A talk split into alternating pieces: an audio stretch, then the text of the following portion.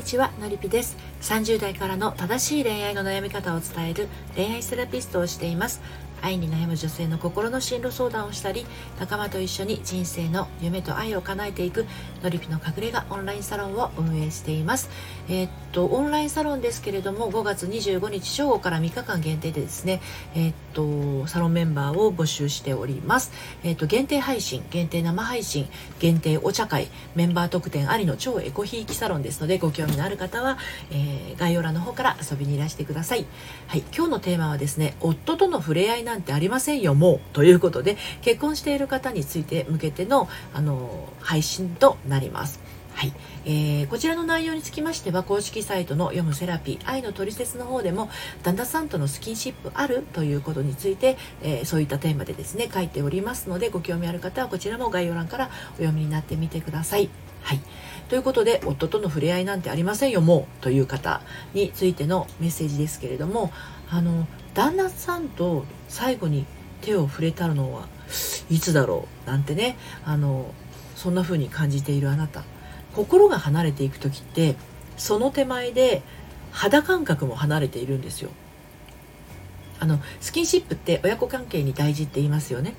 親子関係が生まれる前には一般的に夫婦関係パートナーシップがあります。そうですよね。子供が生まれるってことはその手前に夫婦の関係スキンシップがあるパートナーシップがあるということですよね。なので親子親子がスキンシップが大事なんだとしたら夫婦関係もですねスキンシップってめっちゃ大事なんですね。でなんかこう夫婦で一緒に2人でいるのに言葉や視線がだんだんこうとんがってきちゃうっていうのはあのスキンシップ不足っていう可能性は非常に高いです。これはあの親子であっても夫婦であってもあのお互いの気持ちが通じ合わなかったりっていうのはあのスキンシップ不足っていうことはね大いにあると思うんですよね。はい、で、えーと、触れ合わない夫婦の訳についてお話をしますがあの妻も夫もお互いに触れ合う気が起こらない夫婦の場合あの相手への興味まで失われているかっていうとそうでもなかったりするんですよ実際のところ、うん、ただタイミング的にそうする時間がなくなっているっていうだけであることも多々あります。うん、お互いに相手の出方を待っているということもあるかもしれません。でも一方がそこに不満を感じ始めてしまうと家庭の中にこう冷たい空気がね生まれてしまうんですね。なぜなんだろうっていう疑惑が湧いてしまったらその矛先は当然相手に向かいます。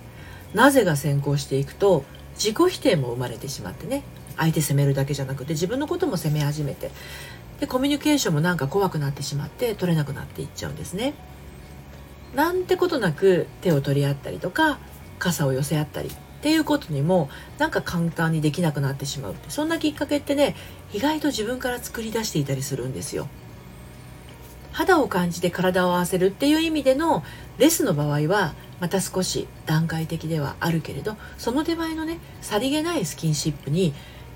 本当にそのぎこちなさみたいなものを感じてしまうとなかなかその先に行くステップが高い感じがしてね進めなくなってしまったりするんですね。でね例えばこんなことでも心が離れていくきっかけになったりします。小さな石を湖に投じれば波紋が広ま広がりますよね。でなので家庭の中での小さな疑念疑惑はその先に生まれる小さな会話からも波紋が広がってしまいます。たった一言あなたの意見をされあの否定されたような気がしたりとかね。それが例えばですよ。夕飯のおかず一つに対しての味付けだったとしてもなんかこう自分の全体像を否定されたかのように感じてしまう。だから私はダメなんだとか私だって一生懸命やってるのにっていうところからね始まって頭の中でぐるぐる思考が駆け巡ってしまってだから私は愛されないと投げやりな気持ちにね着地してしまうことってないですか？味付けが旦那さんの好みか違うかっていうこととあなたが愛されないっていうことはイコールではないんですよね。だけどそこに自ら意味付けをしてしまってるっていう状態ですね。こんな風にまあ一時が万事自分が愛されないことの確認作業が意味付けがね入ってしまって旦那さんが実はあなたのことを思い合ってたりすることがあってもそれに気づけなかったりしますまたは体調的に優れないことがあっても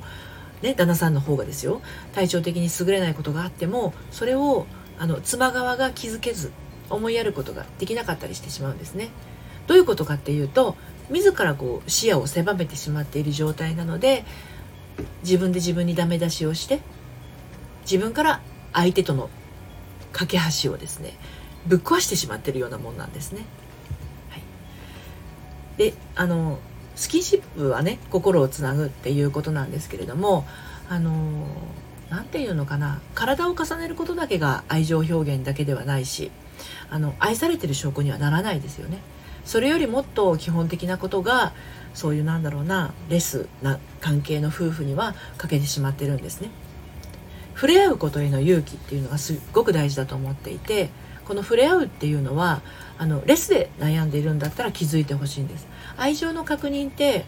あのそのものではなくて小さな触れ合いの積み重ねだっていうことをですね最終形のようにこだわりを持つからややこしいことになったりします。